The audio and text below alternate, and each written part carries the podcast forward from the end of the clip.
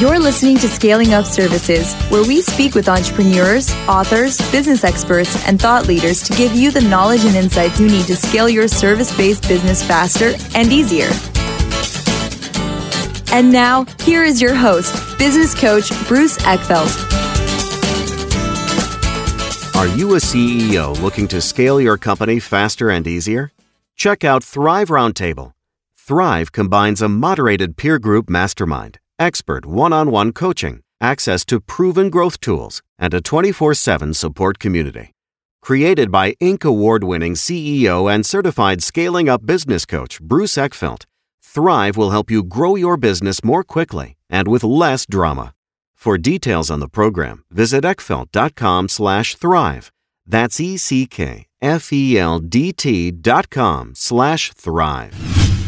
Welcome, everyone. This is Scaling Up Services. I'm Bruce Eckfeldt. I'm your host. And our guest today is Shauna Armitage. She is a fractional CMO. We're going to talk to her about the work that she does with businesses, helping them with marketing and really understand strategy, implementing that. I think marketing is often a misunderstood and poorly implemented part of most businesses. So I'm excited for this conversation. And I think for uh, service companies in general and, and specifically, uh, it, marketing is tough. You know, trying to explain, trying to show value for services uh, can be difficult. We're not, there isn't a thing that you can point to.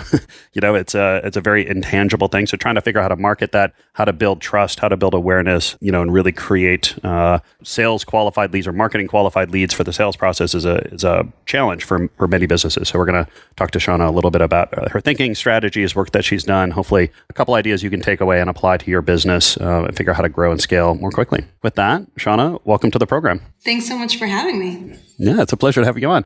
So, before we kind of dig into marketing and you know all the all the kind of things that uh, we can help businesses with in terms of growing and scaling, uh, let's learn a little bit more about you and your background. Tell us the story. What professionally, what was your journey, and tell us uh, how you got here today. Sure. I think I've had a really weird professional journey. I don't know if I think we all have at some level, but yeah. Yeah. I wanted to be a teacher and I went to school to be a teacher and then realized that I hated tests, panicked. I, I thought you were going to say I hated children, but.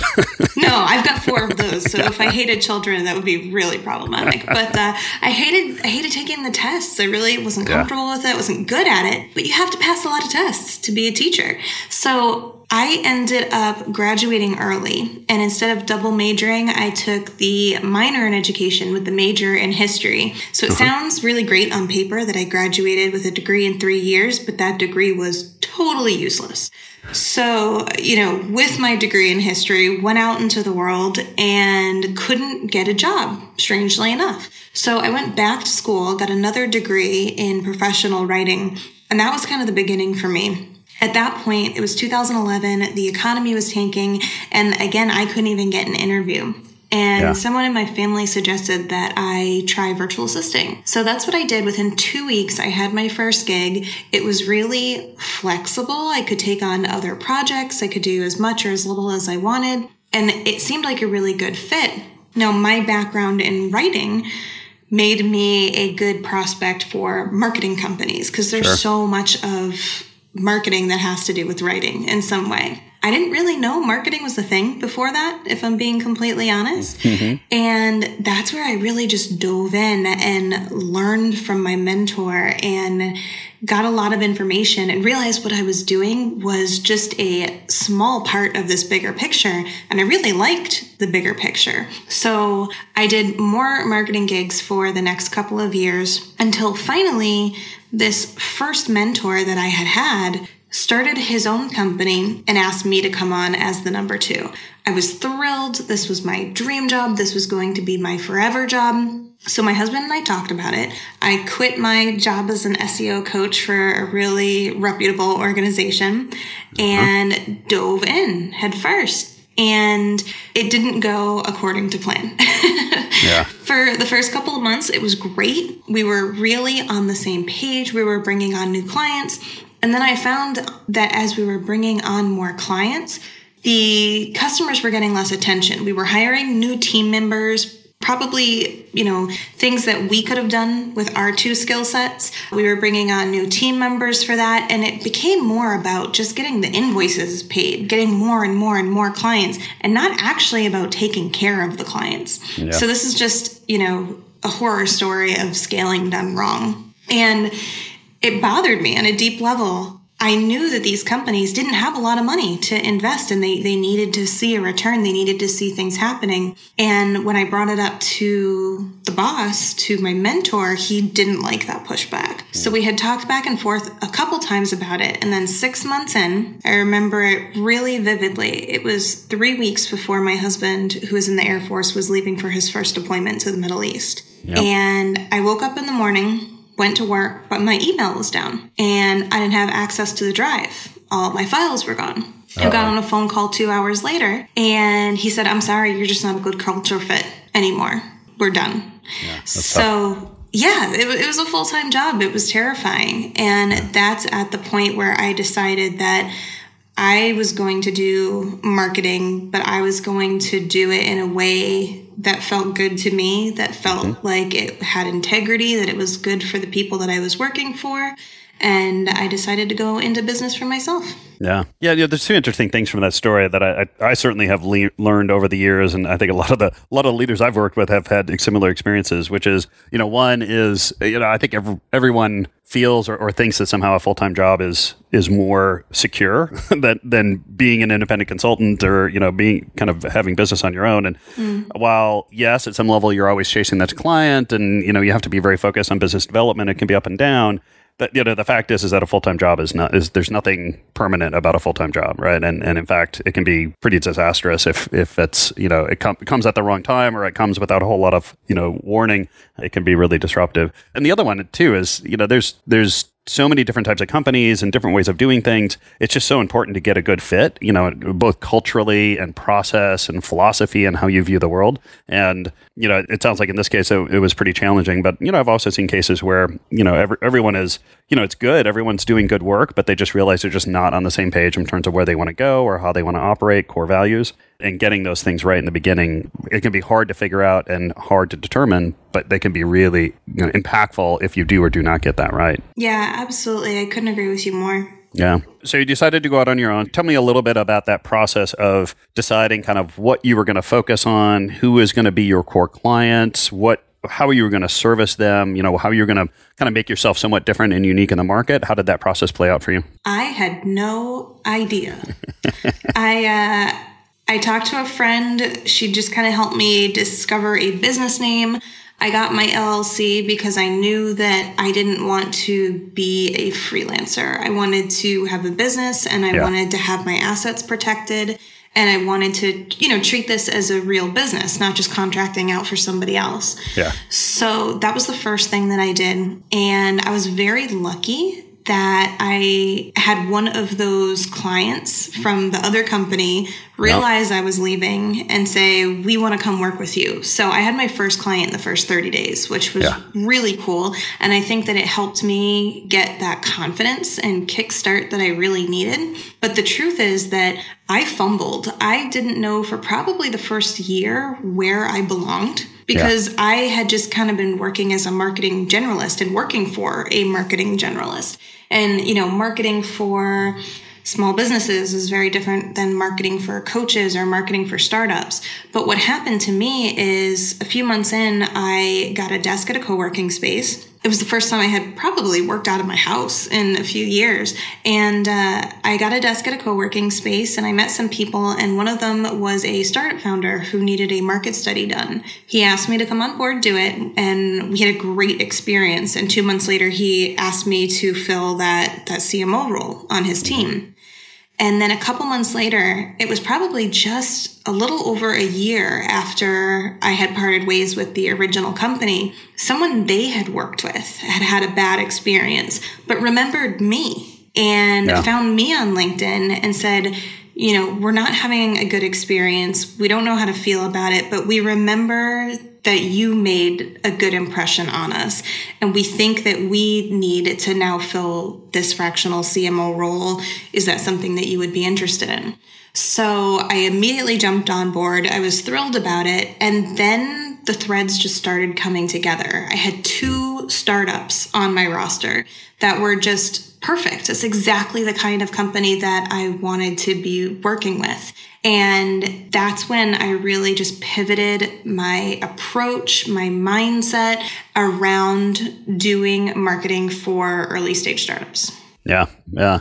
The good one, and, and I. It just goes to show you never know how these people are going to come back into your lives at different times. Like I've had so many experiences of you know p- people from the past, blast from the past, that all of a sudden knock on the door, you know, shoot me an email, and uh, it's like, yeah, you know, we did some stuff like ten years ago, and I would mm-hmm. you came to mind, and you know, so I just like always do good work, always keep relationships, always kind of keep in touch with people. Is that stuff pays off ultimately? You, you just never know when and who it's going to be. So yeah, good for you. Good for you. As you started working with these folks, how like as how did you decide like what was your sort of the most value you were creating? Because i think one thing that i find a lot is you know people can kind of start practices like this and there's lots of things they can do right? There's lots of ways they can help. They can do market studies. They can do planning. They can do strategy. They can you know help source vendors right? They can there's all sorts of things they can do. But generally what i find is they're not all of equal value at least in the mm-hmm. client's mind. How did you kind of sort through exactly what you were doing with these for these folks and, and determine what the most valuable thing was or or how to kind of focus your effort on things that were that was really going to generate value for your clients? So the truth is that I do a lot of different things for these folks, but that was kind of one of the main pain points that I was yeah. noticing bet- from startup to startup. For most of them, they know that they need marketing. They understand how important it is, but they don't know how to go about it. They don't have any strategy in mind. You know, at best, they say, well, maybe we need to throw some money at content or ads. So now they're just hiring a bunch of different freelancers to do different things with yeah. no idea of how it cohesively works together towards their growth. So that was the big thing is that they needed marketing, but as an early stage startup, they can't hire a full-time person to come on board. So filling that gap between freelancer and full-time hire was the first main gap that I saw myself filling. The other thing was consultants because a lot of these startups will hire a consultant, but then they don't have the bandwidth to actually execute on anything that the consultant has given them.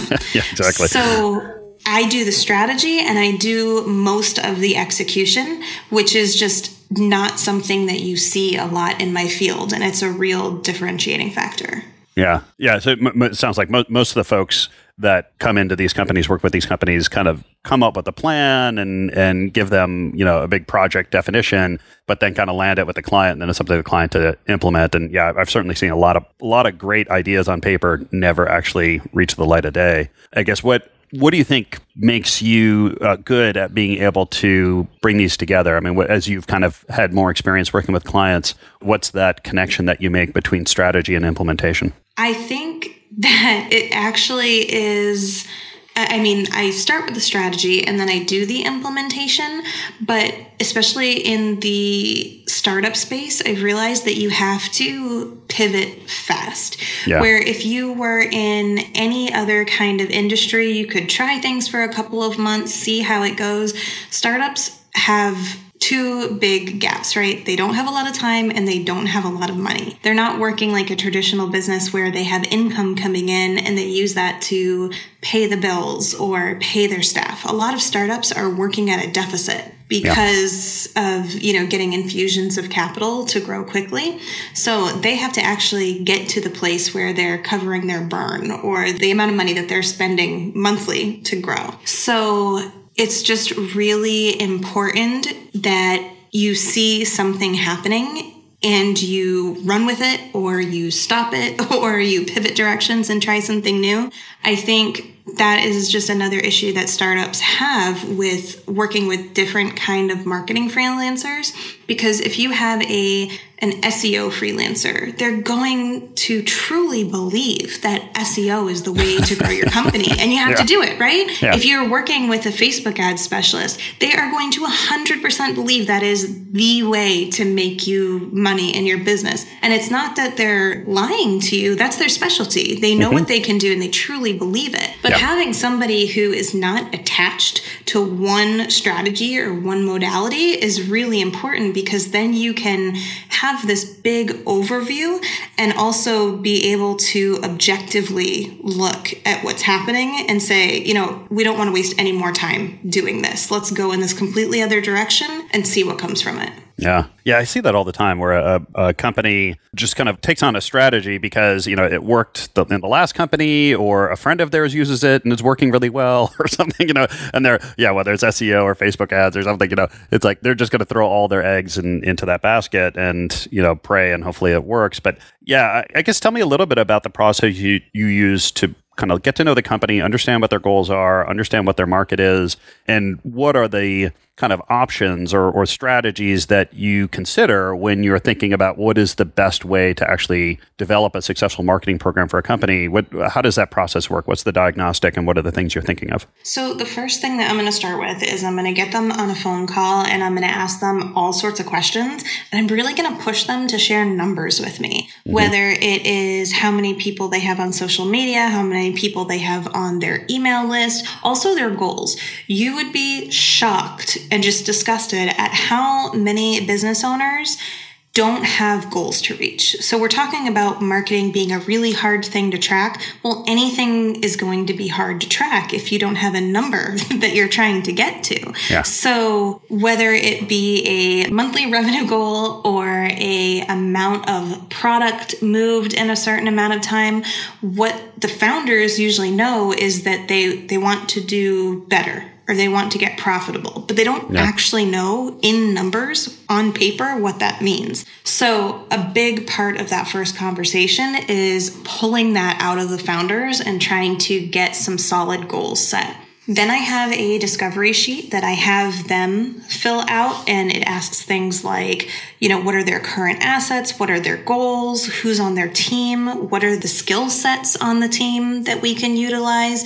What is the budget? You know, if they haven't thought of a budget yet, I need them to set one. So mm-hmm. we really dig in on what their foundation is in terms of messaging, their owned assets, their skill sets, their budget, and then I can see where they're at, you know, and mm-hmm. start charting the journey for how we're going to get to the place where they want to be. Yeah. When it comes to budget, what I guess what's um, some rules of thumb, some heuristics around what a reasonable budget is, either in terms of you know overall revenue or in terms of you know projected revenue for you know what you hope to bring in for the product or service that you're marketing. Like, how do you determine how much to invest in marketing, and and what's the kind of the logic or the formula that you use? So I'm going to give you an answer that you're probably going to hate because it's just it's just not that specific, right? I think the number when you have an established business that's profitable, yeah. the number is like 20% of your revenue should go back into marketing. But okay. here's the problem. If you're a startup and you don't have revenue, yeah, how do you decide and with zero marketing, yeah. zero brand awareness, then you're not growing. So you've got that chicken and egg kind of problem. And I, I remember very clearly a few years ago having a discovery call with this new company. They were great. They had a unique new product. They spent two years they got a decent amount of investment they spent two years really drilling down on getting this product perfect but now that they were talking to me they had no budget for marketing. Yeah, exactly. So they had all this product, but nobody knew that it existed. And unfortunately, the whole build it and, and they will come thing, it just, it's not true. it doesn't work that way. So yeah. the company ended up going under a year, a year and a half later because they could not get the word about their product out there. They yeah. weren't able to really sell. So in terms of setting a budget, I think the biggest thing is that companies just have one to begin with, and yeah. that you don't expect marketing to be an organic process. Like you just start posting on social media, and all of a sudden everyone on Instagram loves you and, and purchases. It doesn't work like that. You usually need to spread your marketing budget over a couple different places, whether it's working with influencers, whether it's doing Facebook and Instagram advertising, or even if you're kind of going old school and sending postcards in the mail. There's mm-hmm. a million different strategies to do based on your goals but it's very unlikely that you're going to be able to dive deep into any of them if you're not willing to invest and sometimes that means financially as well Yeah, yeah, interesting. I, I, I ran into a company recently that had this crazy process of using fax machines because they realized that a lot of fax numbers are connected to email and they were able to get through a lot of the email kind of uh, filters and stuff because they were sending faxes that showed up as emails and getting to the people that they wanted to reach. I thought that was a kind of a brilliant old school strategy for Yeah. for being able to reach folks. You know, for service based companies, what are some of the sort of things that you typically would look at? I mean, I've- you know, obviously we're you know the how to build awareness and what we're selling is a l- little different than you know a SaaS technical platform or you know someone like a, a Facebook advertising when you're selling products into a store.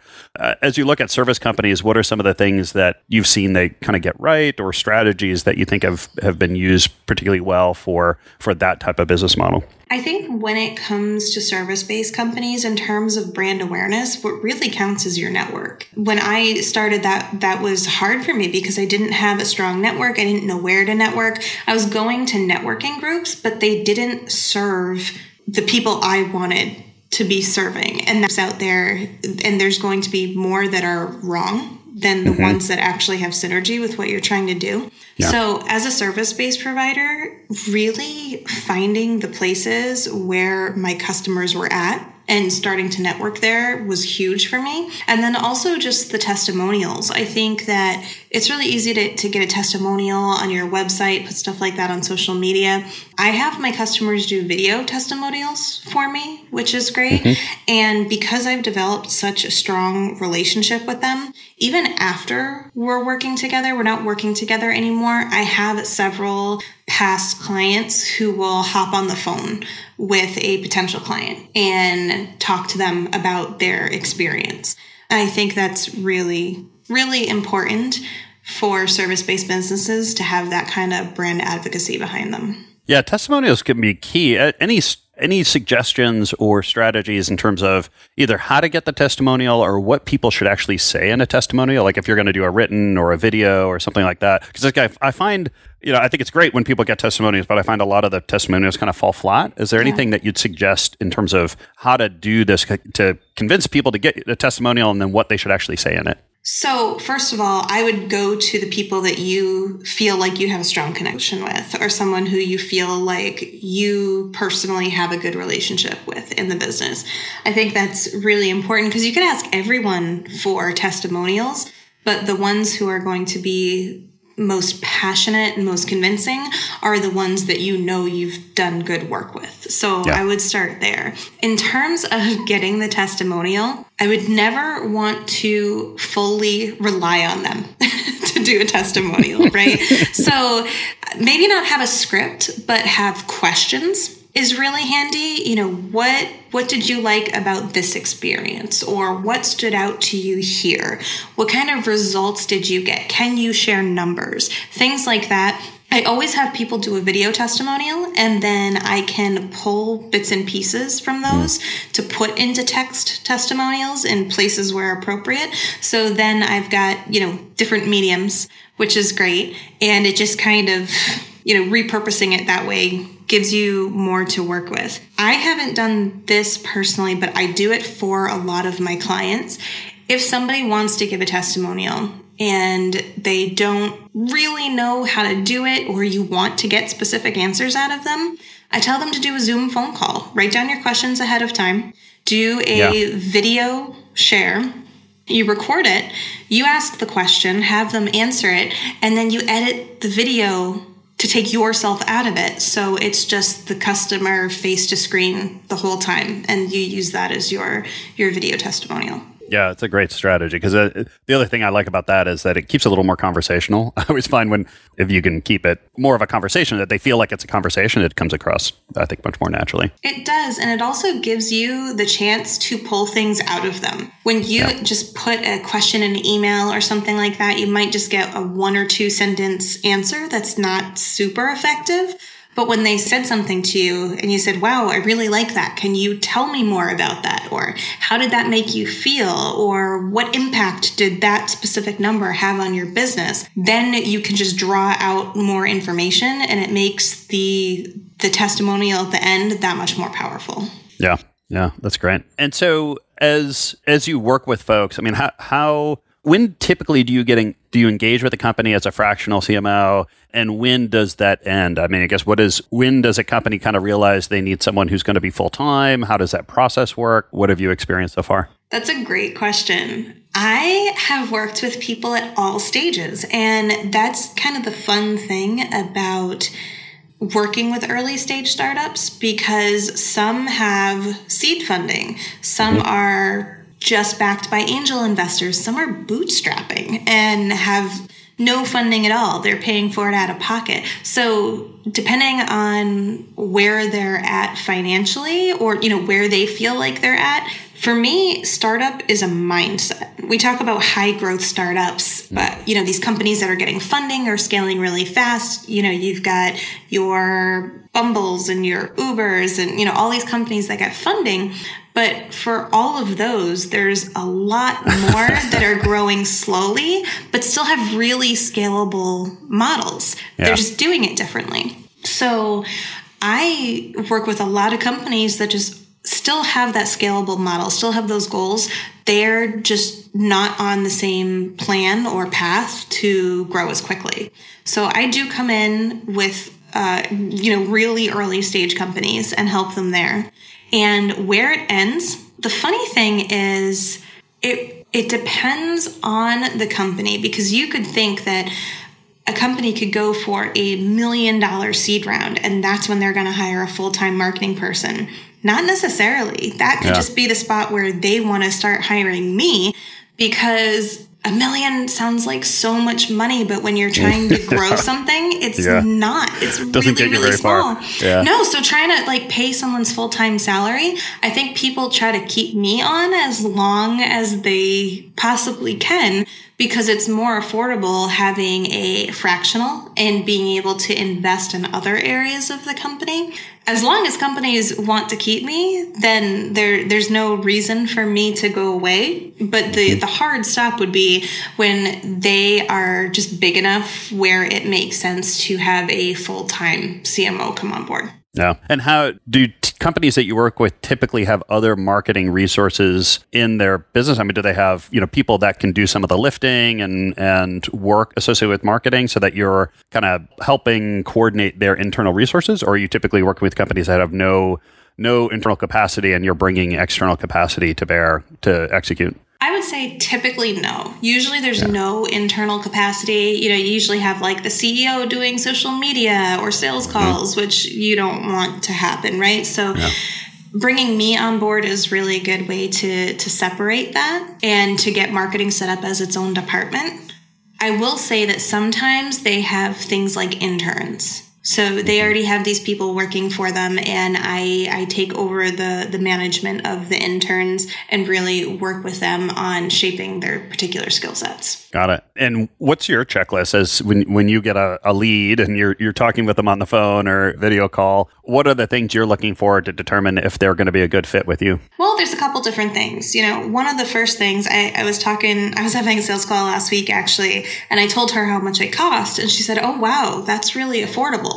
So that is a big green flag for me uh-huh. because uh-huh. if anyone is is thinking that my price is not affordable, I know that we're going to have issues yeah. when we're talking about advertising or needing budget for other things for growth. So that's one big thing. For me again it's that startup mindset because you could have a small business per se, but if there is that scalability factor, that is usually a company that I want to be a part of. And I'll give you an example. A few years ago, I was talking to this company that was a dance studio. That's not a scalable model. At some point, you're going to have to stop growing because your physical space is not large enough. Yeah. You can't fit more people in there. Your market share, you've maxed out your market share, right? You're only going to be able to serve people in X amount of cities surrounding where you're at. However, they felt really confident that this type of dance that they were doing was very unique and they started doing it as an online platform. So now this company that's very small business, it's very much about just, you know, paying the bills now it's really, really scalable and you can grow that company without having to take on a lot more financial responsibility with, you know, hiring new instructors and getting new space and new electricity bills and, you know, all of those things that take away from your profits. Yeah. So that's I think that's my favorite example of this very traditional kind of business and making it scalable.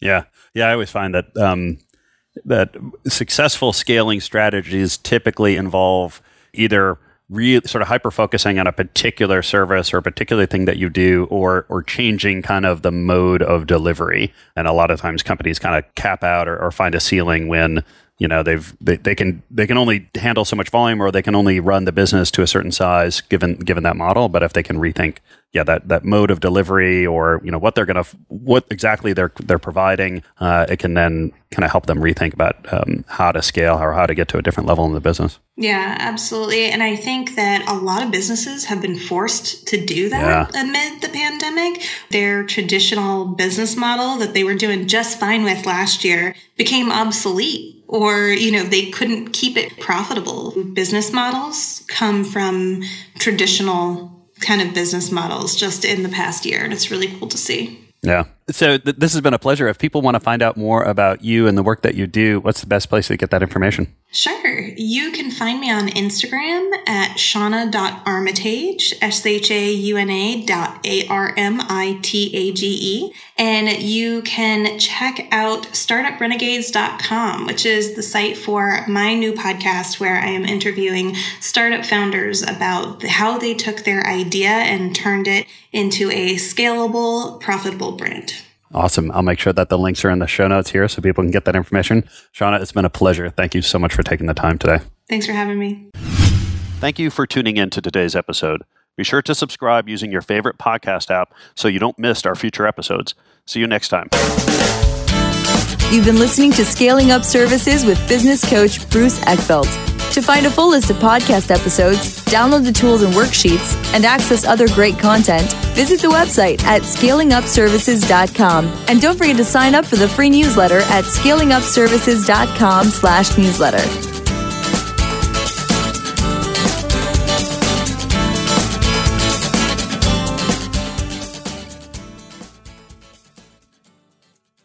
This podcast is a part of the C Suite Radio Network. For more top business podcasts, visit c-suiteradio.com.